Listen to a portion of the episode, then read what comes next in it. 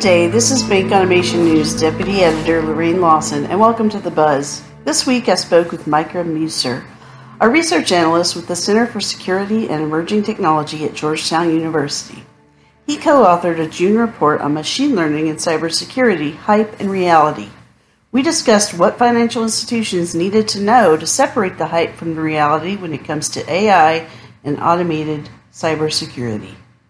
You looked at the academic literature on a wide range of applications combining cybersecurity and artificial intelligence uh, to sort of assess their potential for cybersecurity. Uh, before we get into the cybersecurity itself, I was curious about one thing you mentioned early in the report, and that is speculation about the way uh, AI will be used to further intensify cyber attacks in the near future. Can you discuss some of the ways AI might actually be used in a cyber attack? Uh, sure, yeah. Uh, so this is actually something that um, CSET has a has a different report looking at the offensive side and how AI might be used in cyber attacks. Um, and there we speculate that it could be useful for a couple of things. Um, probably one of the easiest things you could do. Uh, there are very sophisticated language models now that can write persuasive text. And so it might be easier to generate spear phishing campaign or spear phishing emails that target specific people and like use a couple biographical details about them, but that come across as much better than your standard phishing email. Um, beyond that, I mean, on a on a technical level, there also speculatively AI could be used to sort of um, build malware that can learn how to pivot through networks um, or can sort of make cost benefit decisions about which uh, computers to infect on the fly. But a lot of that is very speculative. And um, I think there are so many news about new attacks every day that I don't know that there's a huge need for attackers to turn to AI right now. They're doing mm-hmm. fine without it. Um, probably probably the email writing the phishing thing is is going to be like the lowest hanging fruit for um, attackers to start using ai for.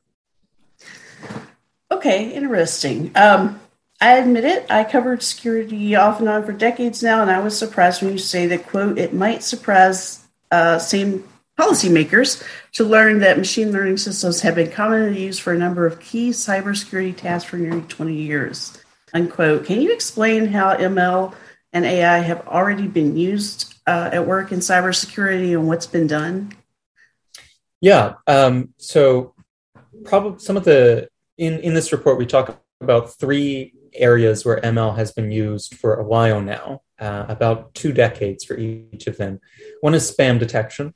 So, um, email classifiers that try to, to um, find ways of learning what spam emails look like have been pretty common for a while. Um, they mostly make use of ML and have since about 2002. Um, intrusion detection and malware detection are the other two. The difference between them being intrusion detection um, focuses on, on behaviors across a network, and malware detection just looks at a specific file and tries to figure out is this file malicious? And there's been research on using ML for about two decades for both of those. Um, part of the reason why it sometimes surprises people to hear that ML has been used for these things is because um, with the rise of deep learning in the last decade or so, which is really just a specific type of machine learning, um, more and more stuff that really always was machine learning is getting called that. And so earlier it might have just been called like this is a statistical analysis. But now that everybody is thinking about machine learning and AI, those things are are um, in marketing materials. They're getting reclassified as ML. Yeah, so a little bit of the hype there. Yeah. Um, you write a wide range of specific tasks could be fully or partially automated with the use of machine learning, including some forms of vulnerability discovery, deception, and attack disruption but many of those most transformative of these possibilities still require significant machine learning breakthroughs. Can you just break that down a bit and maybe provide some examples for the audience so they can get an idea of where the hype is? Sure. Um, so I'll mention uh, two examples. One is um, automated vulnerability discovery. Um, so, for instance, one way that cybersecurity uh, analysts find vulnerabilities is with something called fuzzers that will um, basically they'll they'll they'll take um, inputs and they'll bombard a program with a bunch of inputs and try to see what causes strange behavior. Um, and then uh, experts can come along and figure out is that strange behavior something that could be exploited? Does it indicate a vulnerability? And one thing you could do with machine learning is you could try to um, sort of learn over time which of those inputs are causing strange behavior and then like focus more on those, mutate those specific ones, and see if you can learn underlying patterns between them. Um, a lot of fuzzers already kind of do cer- a certain form of this um, without technically being machine learning, but there's been more and more interest in using deep learning for that. Um, and the other, the other one I'll mention is uh, one thing attackers might want to do is if you have um, a network and uh, a piece of malware is moving through it, you might want to be able to automate the, the, the question of when do you isolate computers from the rest of the network um, or impose restrictions on them. And so you could think of a machine learning program that sort of tries to figure out from within the computer, like what is the risk threshold, you know, when, what is the likelihood that this machine has been compromised? Do I need to make the disruptive decision of um, sequestering that?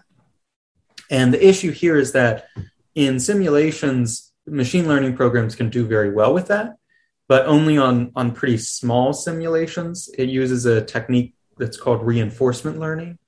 Um, but that method gets very um, slow to run if your environment, if your network becomes reasonably complex. Um, so that's why I sort of say some of this is waiting for other breakthroughs because uh, I don't think we yet have good ways of efficiently calculating um, those sorts of, of ML tasks for a, a complex network. Okay. Uh, are there other ways in which it's overhyped for security? Bottom line, do you think there's a lot of hype out there right now? Um, and any anything you want to specifically point to beside what you've already discussed? There, there's definitely a lot of hype. Um, I think the place you notice this a lot, uh, the stories I think that get the most coverage have to do with detection systems. Like, oh, this new method is going to help us finally detect every attack before it occurs. Uh, and that's actually where I'm sort of least optimistic about ML, um, partly because detection is the stuff that ML in some form has been used for the longest. Um, so as ML and, and deep learning get better, you do see more and more improvements, but like it's marginal. Um, it's not necessarily going to solve things. And the other issue, one of the other issues, is that um, machine learning has vulnerabilities of its own. Um, there are these things called adversarial example, examples that, um, with a lot of machine learning, you can sort of um, create these inputs that look totally normal to a human, but cause the model to do all sorts of wacky stuff. Um, there are examples of, of people taking uh, image classifiers and just sort of altering pixels a little bit so that it classifies like a building as a triceratops and it's totally confident in that um, so you know the, the, other issue with with machine learning is that sometimes they do bring new ways to attack uh, and if you're not also guarding against that, you could just be introducing more vulnerabilities at the same time that you're protecting against others. Say your model, when you looked at it, you looked at um, prevention, detection, response and recovery, and active defense. You break it down by those, is that four or five categories? Mm-hmm. Correct. Um, were there areas, was one of those areas, uh, are you more optimistic about than the others? Yeah. Um, there's there's good stuff in prevention and response and recovery. Some of it is like waiting for more of those ML breakthroughs we talked about. Um, active defense is also interesting. By that, we sort of mean like beyond just reacting to people when they attack you, like what can you do to try to go out there and get information about potential adversaries?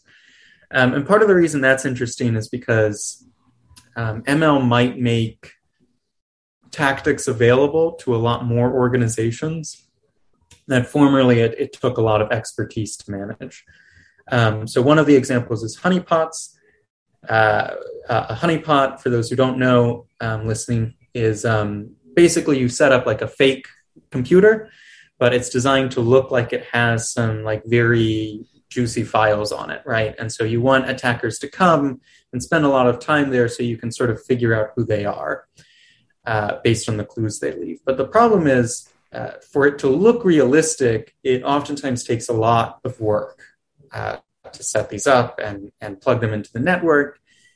And one thing that machine learning can do is um, generate more dynamic honeypots that um, are watching the whole network they're they're um, sort of adjacent to and managing to find ways to make themselves look more like a, a part of that network.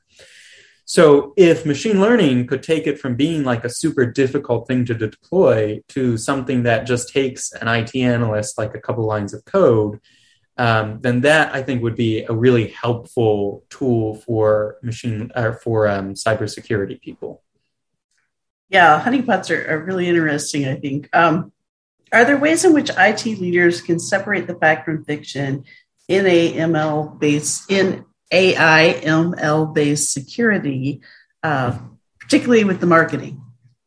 Yeah.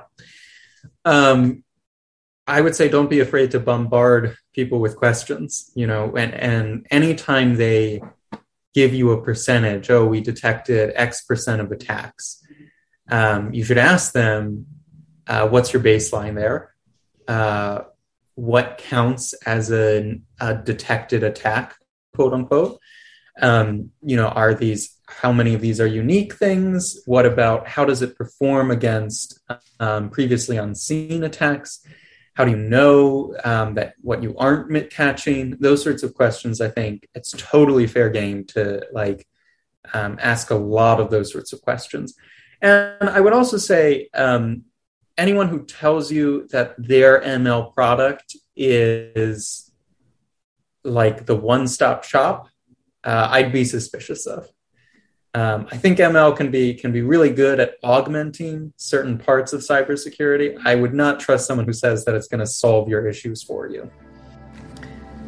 You've been listening to the Buzz, a Bank Automation News podcast. Thank you for your time and be sure to visit us at bankautomationnews.com for more automation news. You can also follow us on Twitter and LinkedIn. Please don't hesitate to rate this podcast on your podcast platform of choice.